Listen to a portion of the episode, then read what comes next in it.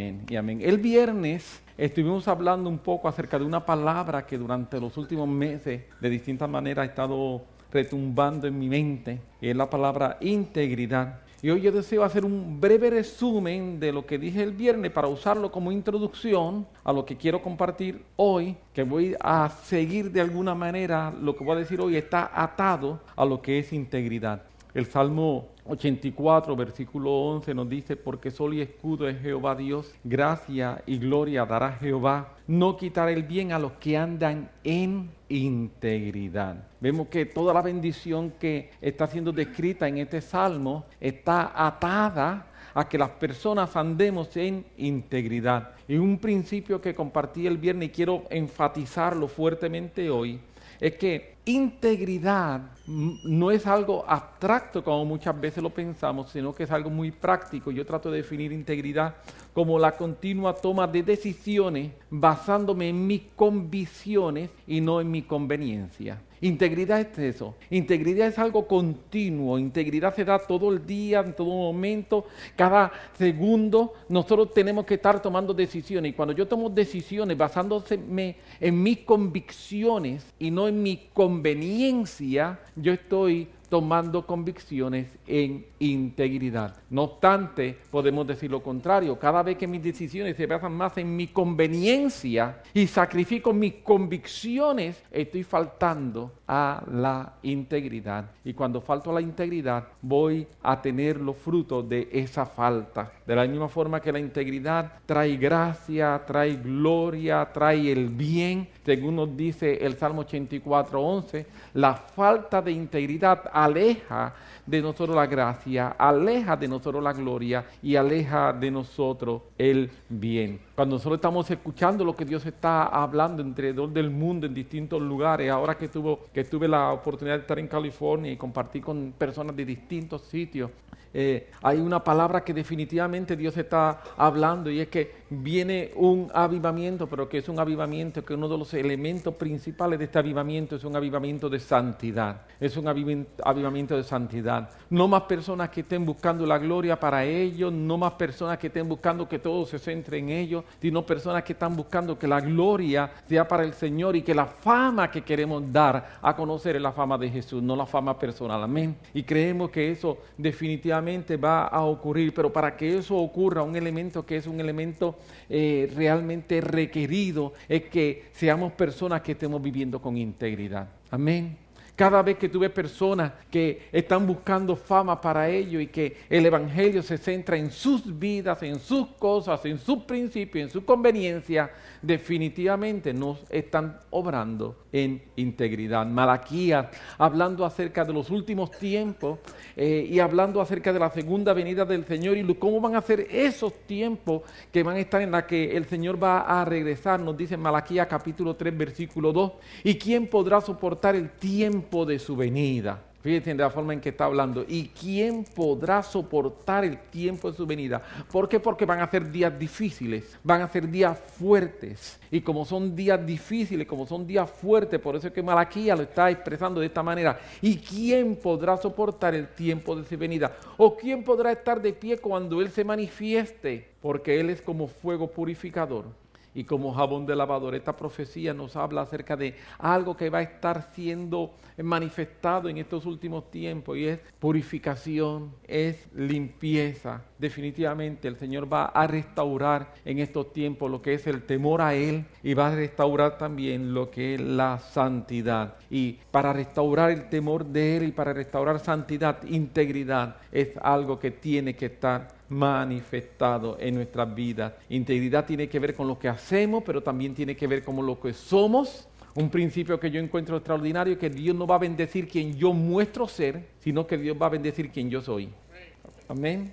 Algunas veces pretendemos mostrar una careta algo ficticio. Pero Dios ve detrás y más allá de la careta y lo ficticio, por lo cual Dios no va a bendecir quien yo muestro ser, sino Dios quiere bendecir quien yo soy. Por eso es que necesitamos vivir en, integridad, para que no haya una diferencia entre quien yo muestro ser o quien yo pretendo ser, porque yo puedo pretender ser algo y engañar a muchos, pero no voy a engañar nunca a todos y sobre todo no voy a engañar a Dios. Amén. Dios va a bendecir quien yo soy. Mark Batterson dice algo y yo le añadí al final una frase, pero Mark Batterson dice algo que me, eh, me impacta. Si tienes que comprometer tu integridad por una oportunidad, no es realmente una oportunidad. Y lo que yo le añado es, es un engaño. En otras palabras, lo repito, si tienes que comprometer tu integridad por una oportunidad, no es una oportunidad, es un engaño. El mundo viene ofreciéndonos cantidad de oportunidades, oportunidades para tú ser mejor, oportunidades para tú lograr esto. Y casi siempre en esas oportunidades muchas veces te dicen, tienes que decidir ahora, tienes que decidir rápido. Y muchas veces decidir ahora y decidir rápido implica comprometer quién yo soy, comprometer mis principios, comprometer mis creencias, comprometer mis valores.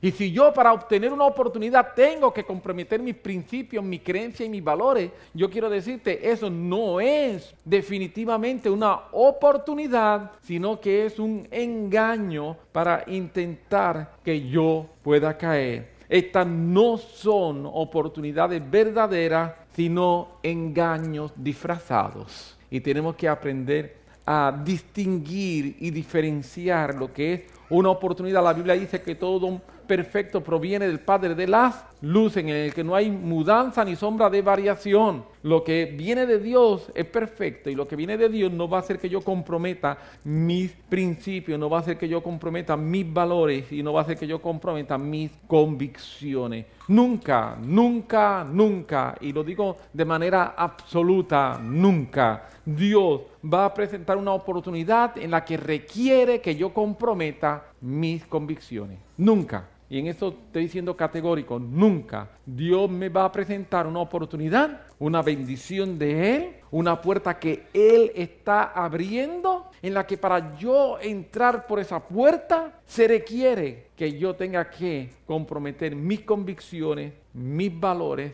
mis creencias. Amén. Bendito sea el nombre del Señor. Eh, si me puedes acompañar y abrir tu Biblia en Éxodo capítulo 25.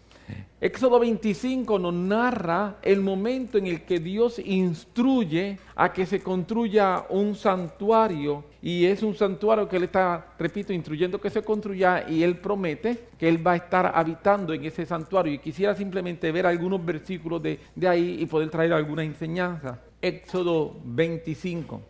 Voy a leer versículo 2 y luego voy a brincar al 8 y el 9 para efecto de, del tiempo. Dicen, di a los hijos de Israel que tomen para mí ofrenda de todo varón que la diere de su voluntad de corazón. Tomaréis mi ofrenda.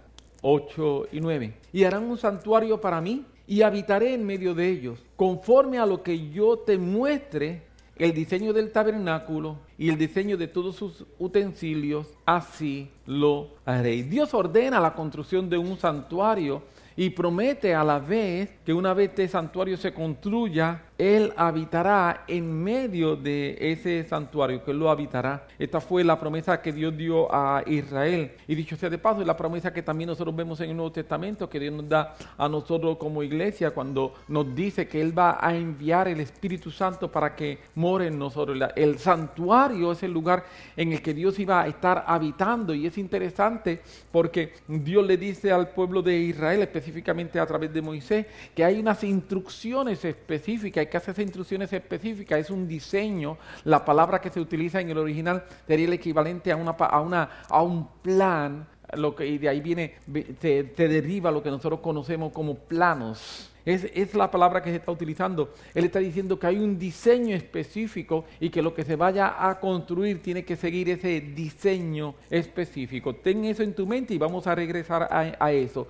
El tabernáculo, este primer santuario que, eh, Dios ordenó, es lo que el tabernáculo Dios lo llena, Dios lo eh, va a habitar en él y lo hace en ese momento poniendo allí en el centro del tabernáculo, en el lugar más importante más bien del tabernáculo, el arca que representaba la presencia del Señor. Luego de este tabernáculo, permíteme adelantarme algunos cientos de años, se construye entonces un templo, lo que se conoce como el templo de Salomón. Y el templo de Salomón básicamente hay instrucciones que son instrucciones similares y una de las instrucciones principales es que Dios le dice, yo también voy a llenarlo. Y dicho sea de paso, así fue lo que ocurrió exactamente cuando una vez se completa la construcción del templo de Salomón y entonces viene eh, la dedicación del templo. La Biblia dice que la nube, la chiquina de Jehová, descendió de una forma tan y tan eh, cierta, tan y tan densa, que inclusive los sacerdotes no podían entrar por causa de que la nube era tan y tan densa que no permitía que ellos pudiesen entrar. Qué extraordinario, ¿verdad? Luego de esto, entonces la Biblia nos dice que eh, Jesús viene a la tierra y cuando Jesús viene a la tierra, Jesús nos dice en Juan capítulo 1, versículo 14, y el verbo fue hecho carne y habitó entre nosotros. Eso nos dice Juan 1.14 con referente a Jesús. El verbo fue hecho carne y habitó entre nosotros. Permíteme decirte esa palabra de que el verbo fue hecho carne y habitó entre nosotros. Es la, la misma palabra que se utiliza para establecer un tabernáculo. Dicho sea de paso, eh, hay unos comentaristas bíblicos que eh, traducen en una forma para, para, que se pueda entender, dicen que el verbo fue hecho carne y, tabernaculó entre nosotros. O sea, se estableció el mismo como un tabernáculo. ¿Por qué? Porque Dios siempre ha querido que su presencia esté en medio de su pueblo. En Génesis capítulo 1 dice la Biblia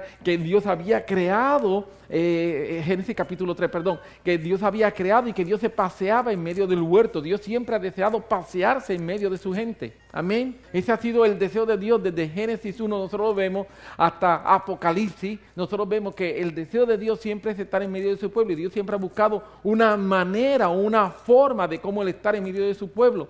Pero cuando el pecado viene, pues entonces la presencia de Dios se va y Dios entonces decide que va a estar en medio de su pueblo estableciendo santuarios. Y el los primeros santuarios son las leyes que Dios le da a Moisés. Y cuando Dios le da las leyes a Moisés, Dios entonces establece que va a haber un santuario y que Él va a habitar en ese santuario. Después tenemos entonces el templo, como mencioné. Después de eso viene Jesús y Jesús es no otra cosa, sino es un santuario de Dios aquí en la tierra. Por eso cuando Jesús habla, Jesús dice, el reino de los cielos se ha acercado y dice, el reino de los cielos está entre vosotros. ¿A qué Jesús se refiere cuando dice que el reino de los cielos se hace acercado y que el reino de los cielos está entre vosotros? Se refiere a Él mismo, lo que Él está trayendo, lo que Él está aportando.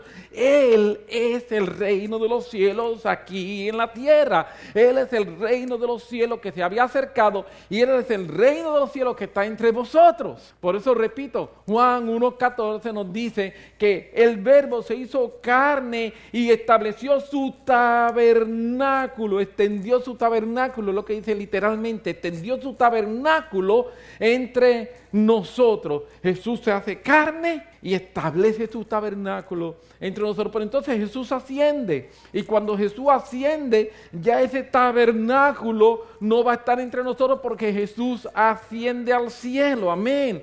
¿Y que Jesús promete? Entonces Jesús promete que Él va a enviar su espíritu para que su espíritu habite en nosotros y nos convierte a ti y a mí, a cada uno de nosotros, en santuario de Dios. Amén. Esa es la enseñanza del apóstol Pablo. El apóstol Pablo enseña que tú y yo somos santuarios de Dios. Qué extraordinario. Amén. A la persona que está al lado tuyo, dile, entérate, eres santuario. Díselo, díselo, díselo, entérate. Si no lo sabía, entérate. Tú eres santuario de Dios. Tú eres algo extraordinario. Pero eres un santuario que no fuiste hecho como los primeros santuarios en el Antiguo Testamento, eh, el de Moisés, el de Salomón y luego el templo de Herodes, no fuiste hecho con material inerte, sino que nosotros somos hechos con material vivo. El apóstol Pedro se refiere a nosotros que nosotros fuimos eh, creados y nosotros somos piedras vivas para esta construcción, esta edificación que Dios está haciendo. Escucha, primera de Pedro capítulo 2, versículos 4 y 5, leo, acercándonos a Él, piedras vivas, desechadas ciertamente por los hombres, mas para Dios escogida y preciosa.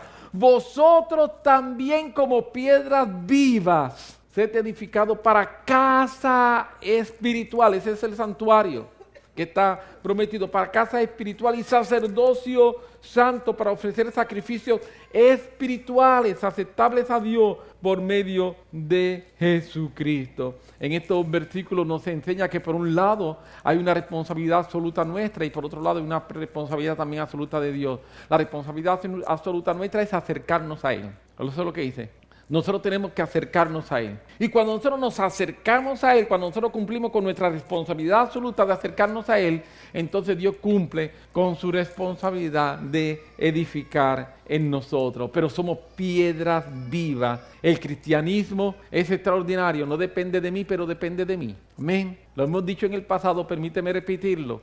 El cristianismo no depende de mí, pero depende de mí. No depende de mí porque depende 100% de la gracia del Espíritu Santo, depende 100% de la unción de Dios que es derramada en nosotros, pero depende de mí porque depende 100% de mis decisiones. Amén.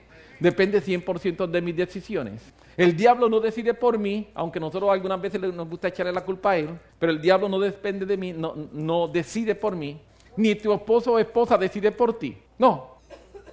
Nos gusta echarle la culpa a otros. Somos expertos echando culpa a otros. Pero en última instancia la responsabilidad en cristianismo, la responsabilidad es mía. Yo soy quien decido. Yo decido lo que va a pasar con mi futuro. Amén. Por eso hemos dicho en el pasado y permíteme que lo repito, que destino no es un misterio, destino es una decisión. Cada decisión que yo tomo hoy va a tener un impacto en mi futuro mañana. Así que si yo quiero mejorar mi destino, lo único que tengo que tomar mejores decisiones. Cuando yo tomo mejores decisiones, mi destino se va arreglando solo.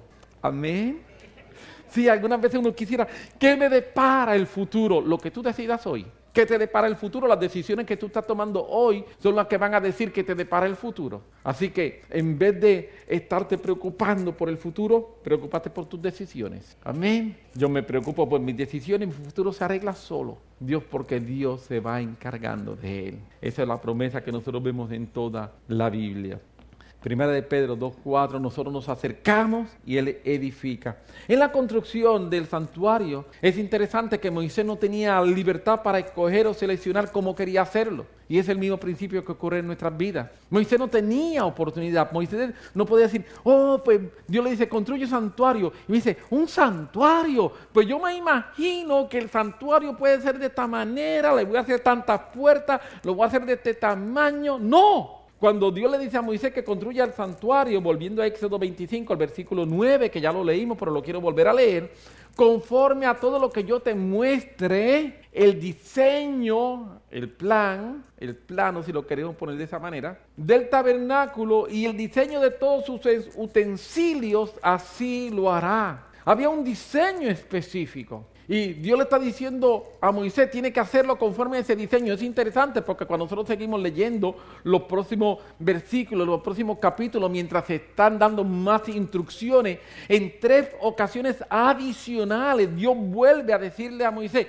acuérdate que no te puedes apartar del diseño. Y sigue hablando y vas a construir entonces el arca y vas a construir esto y vas a hacer las cortinas y vas a hacer... Eh, pero acuérdate que no te puedes apartar del diseño.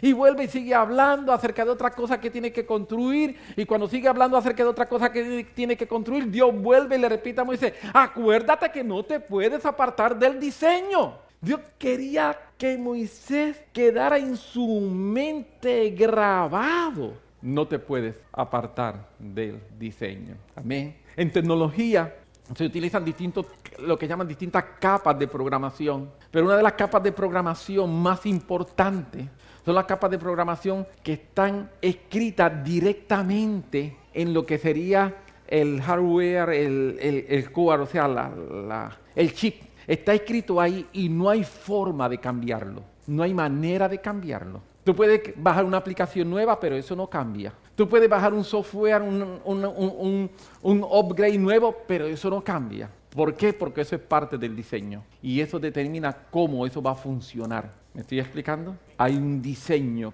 en nosotros que no puede cambiar y que tiene que determinar cómo nosotros vamos a funcionar y no hay upgrade que venga a cambiarlo. Lo que es integridad no se compromete. No hay upgrade que diga, yo tengo un upgrade donde yo puedo ver qué por ciento de integridad es necesario, porque ahora yo... no, eso está escrito en lo que es el core de nuestro sistema, integridad, no es comprometible no hay nada que pueda sustituirlo. Es algo que tiene que ser de esa manera. Una de las estrategias que el enemigo usa para engañarnos es que nosotros construyamos un santuario, pero que usemos nuestro propio diseño.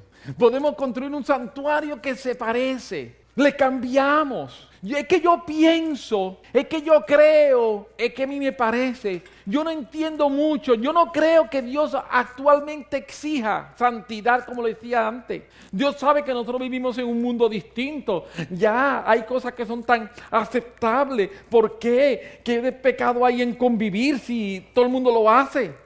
Y pues vamos a construir un santuario que se parece, pero no es según el diseño. Y el santuario que Dios prometió habitar es el santuario que se construye según el diseño. Y por eso en varias ocasiones Dios sigue insistiendo, insistiendo e insistiendo a Moisés que tiene que hacerlo de, de acuerdo al diseño.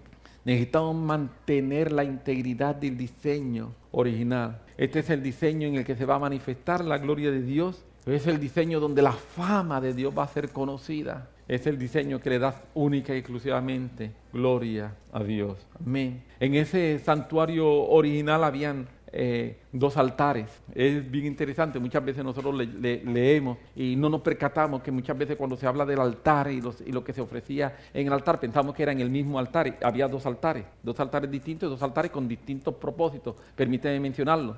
El primero era conocido como el altar de bronce, y nosotros encontramos eso en hecho en perdón, 27, 1 al 8, no lo voy a leer, pero el altar de bronce en el que se ofrecían los sacrificios de animales para expiación de pecado. Y ese altar era necesario, pero una vez Jesús viene ya el altar de bronce no es necesario porque la cruz del Calvario se convirtió en el altar de bronce. Amén. La cruz del Calvario se convirtió en el altar de bronce donde se ofreció el sacrificio eterno para expiación de pecado, por lo cual ya nosotros no necesitamos un altar de bronce, no necesitamos un altar para ofrecer sacrificio para expiación de pecado. Pero el segundo altar es conocido como el altar de oro. Y este está descrito en Éxodo capítulo 30, versículo 1 al 10. lo menciono, pero leo solamente un versículo, Éxodo 36.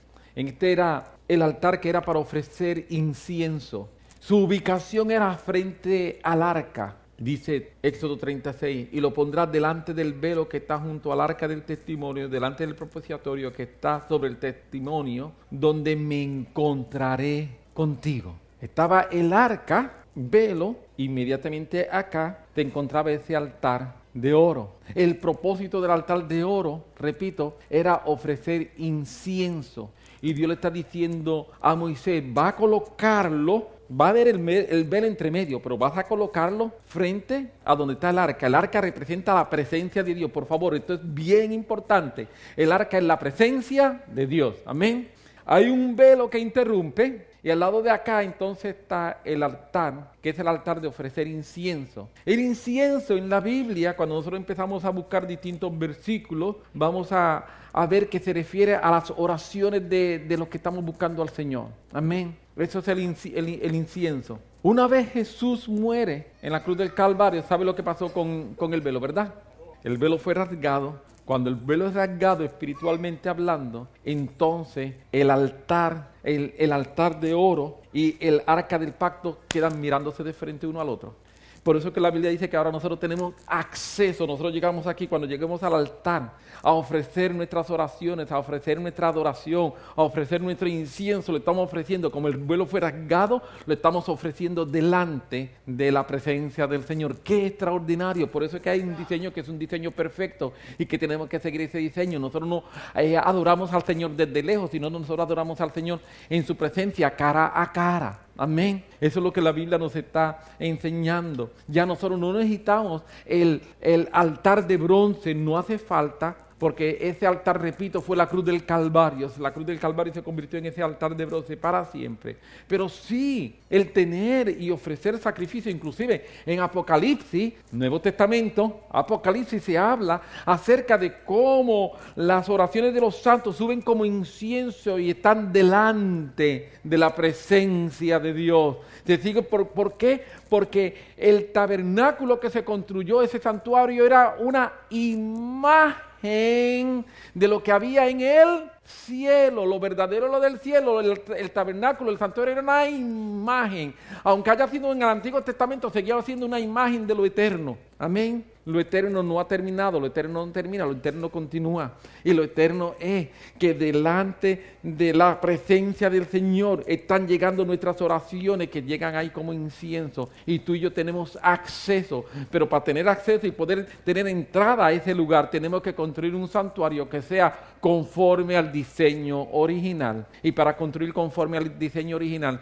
nosotros necesitamos vivir en integridad. Es imposible construir conforme al diseño original si no vivimos una vida que sea una vida íntegra delante del Señor, porque eso es requerido. Amén, amén, aleluya. Por eso Hebreo 4:16 nos dice, acerquémonos pues confiadamente al trono de la gracia para encontrar misericordia y hallar gracia para el oportuno socorro. Amén. Nos dice que nos, que nos acerquemos pues confiadamente al trono de la gracia para encontrar misericordia allá. Gracia es interesante en el Antiguo Testamento muchas veces cuando vemos la ley y se habla de que la ley se fundamentaba en el juicio y la justicia de Dios, lo cual es, permíteme decirte, mitad de la ecuación, no la ecuación completa. La ecuación completa es que el Antiguo Testamento es un, un testamento que anda buscando misericordia. Misericordia no es un concepto Nuevo Testamento, misericordia es un concepto del Antiguo Testamento. Por eso nosotros hoy, hoy cantamos y, y, lo mencionamos tantas veces que ciertamente el bien y la misericordia me seguirán todos los días de mi vida. Eso es Antiguo Testamento. Amén. En el Antiguo Testamento, ¿para qué era que eran los, los sacrificios de los animales? Para Dios presentar y tener misericordia. Para eso eran todos los sacrificios, para Dios tener misericordia. La ley no busca condenar, la ley busca ofrecer una manera en que Dios tenga misericordia. Amén. Pero gracia es del Nuevo Testamento. Gracia en Nuevo Testamento. En el Antiguo Testamento nosotros no encontramos gracia. Hemos dicho en el pasado, y permíteme volver a repetirlo, misericordia es no darme lo que merezco. Yo merecía condenación y Dios tuvo misericordia de mí, no me dio condenación. Yo merecía castigo y Dios tuvo misericordia de mí y no me dio castigo. Gracia es darme lo que no me merezco. Yo no merecía cielo y Dios me dio cielo. Yo no merecía Espíritu Santo y Dios me dio Espíritu Santo. Y entonces en el Nuevo Testamento Jesús viene y toma la misericordia del Antiguo Testamento y dice, eso está bueno, pero no es suficiente. Está bien que yo no te dé lo que te mereces, pero yo te amo, yo quiero darte lo que no te mereces. Yo quiero llevarlo a otro nivel y eso es y eso es el Nuevo Testamento. Y por eso es que entonces en el Nuevo Testamento cuando nos acercamos, en el Antiguo Testamento cuando se acercaban a ofrecer los sacrificios y cuando se acercaban, ellos podían llegar hasta tener misericordia. Eso era lo que se lograba en el Antiguo Testamento, tener misericordia. Pero en el Nuevo Testamento, una vez el velo es rasgado y entonces tengo acceso directo a estar viendo el arca, estar viendo la presencia, ya no simplemente tengo acceso a misericordia, y que ahora yo tengo acceso a gracia. Y por eso que entonces el escritor de Hebreo nos está diciendo que nos acerquemos confiadamente al trono de gracia para encontrar la misericordia que siempre ha estado, pero se suma gracia. Qué extraordinario, ¿verdad que sí? Nosotros somos un sí, dale un aplauso al Señor, por eso tan extraordinario. Aleluya, aleluya, aleluya al Señor por su extraordinario diseño. Un diseño mucho mejor que el que nosotros podamos pensar, es el que Él tiene. Pero volviendo, este santuario que se está construyendo, la Biblia dice que también hay un diseño. De la misma manera en que el santuario del Antiguo Testamento tenía un diseño y que le fue mostrado a Moisés cuando él subió al monte, y porque decía, yo te lo voy a mostrar, y cuando Moisés sube al, al monte, entonces allí Dios le muestra el diseño y vuelve, le repite en varias ocasiones, recuérdate del diseño, ahora hay un diseño y el diseño se llama la imagen de Jesús. Dios está edificándonos para que tú y yo crezcamos y seamos construidos conforme a la imagen de Jesús. Los creyentes africanos son construidos a la imagen de Jesús. Los creyentes de China son construidos a la imagen de Jesús. Los creyentes en Rusia son construidos a la imagen de Jesús. Los creyentes en Japón son construidos a la imagen de Jesús. Los creyentes en Inglaterra son construidos a la imagen de Jesús. Los creyentes en Alemania son construidos a la imagen de Jesús. Los creyentes en todos Estados Unidos son construidos a la imagen de Jesús. Y quiero decirte, no somos la excepción. Los creyentes boricua también somos construidos a la misma imagen, a la imagen de Jesús. Es la única imagen que nosotros podemos construir. Amén. Y nosotros somos llamados a mantener integridad en ese diseño ver. Por eso el apóstol Juan nos exhorta a que miremos como Él anda para que nosotros caminemos igual. Eso nos exhorta Juan en su epístola, que debemos mirar como Él anduvo para que nosotros andemos de la misma manera. ¿Por qué? Porque yo no estoy mirando a ver lo que Efren hizo para ver si que me es permitido o no me es permitido, o yo no estoy mirando a ver lo que Becky hace o lo que hace. No, no, no, no. Yo estoy llamado a mirar a Jesús para imitar a Jesús. Amén. Nosotros podemos cometer mil errores y no solamente podemos cometer mil errores, cometemos errores. Podemos decir cosas que no debemos decir, hacer cosas que no debemos hacer y algunas veces las que debemos hacer no hacerlas y las que debemos decir no decirlas.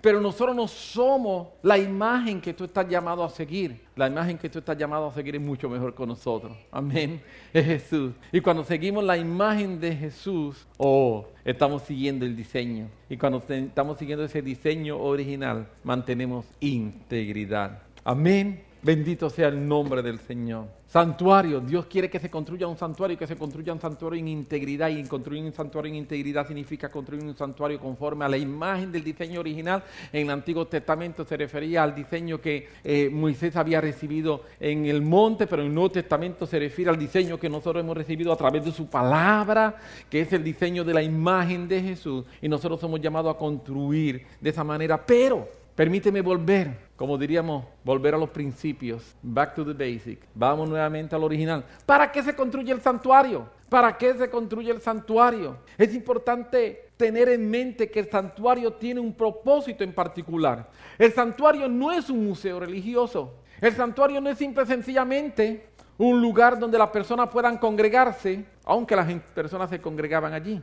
El propósito primordial del santuario es que la presencia de Dios resida en él. Amén. Ese es el propósito primordial. Y fue lo que desde un principio Dios le dice a Moisés, construye un santuario y yo lo voy a llenar. Construye un santuario conforme a mi diseño y yo lo voy a habitar. Fue lo mismo que Jesús le dijo a sus discípulos cuando está a punto de partir. Le dice, yo me voy, pero no los voy a dejar solos. Yo me voy, pero a ustedes les conviene que yo me vaya. Porque mientras yo estoy aquí en la tierra, es Dios con ustedes, ilimitado. Porque cuando mandó los 70, pues Jesús estaba allí, los 70 estaban allá. Mientras yo estoy aquí en la tierra, es Dios con ustedes. Pero a ustedes les conviene, dijo Jesús, que yo me vaya. Porque cuando yo me vaya, no va a ser simplemente Dios con vosotros, sino que va a ser Dios en vosotros. Amén. Y ese es el propósito de la construcción del santuario. Dios quiere su presencia aquí en la tierra. Y Dios para tener su presencia aquí en la tierra, Él decidió, porque decidió hacerlo de esa manera. No decidió hacerlo de otra manera, que Él iba a crear santuario y que Él iba a poner su presencia en santuario. Lo hizo en el Antiguo Testamento, lo hizo cuando Jesús vino. Jesús vino como un tabernáculo de Dios aquí en la tierra. Y Él declaró, el reino de los cielos se ha acercado. Y ahora lo está haciendo con la iglesia. Nosotros somos el santuario de Dios, cada uno de nosotros individualmente, y en nosotros Él puso a residir su Espíritu Santo, Él puso a, hacer, a residir su presencia, porque Él desea manifestarse al mundo. Él desea desde el santuario, ¿qué Dios hacía desde el santuario? Desde el santuario Dios le hablaba a la gente. Amén que Jesús vino como santuario de Dios a hablarle a la gente. Él vino a proclamar las buenas nuevas de salvación. Porque en el santuario reside la presencia y desde el santuario se le habla a la gente. En el Antiguo Testamento fue lo que ocurrió. En el santuario residía la presencia y desde el santuario se le habla a la gente. Jesús vino. En el santuario reside la presencia y desde el santuario se predicaba las buenas nuevas de salvación. Y ahora tú y yo somos el santuario para que en el santuario resida la presencia, pero también para que desde el santuario se le hable a la gente. Eso es ser un santuario. Amén. Ser un santuario no es ser un museo para que la gente venga a ver ser un santuario es portar la presencia y poder desde el santuario hablar la palabra que la gente necesita. Amén. Eso es ser un santuario. Yo quise compartir esto empezando el año. Yo pienso que esto es una palabra que si la atesoramos, la entendemos, me habla de mi responsabilidad. Mi responsabilidad como santuario de Dios. Este santuario que Dios está edificando. Primero vivir en integridad piedras vivas, viviendo en integridad, viviendo para ser un santuario conforme al diseño del cielo, no conforme a mi propio diseño, a mi propio deseo. Segundo, ser un santuario con propósito. El propósito del santuario primero es el lugar donde Dios va a habitar. Ese es el propósito primordial, el lugar en el que Dios va a habitar.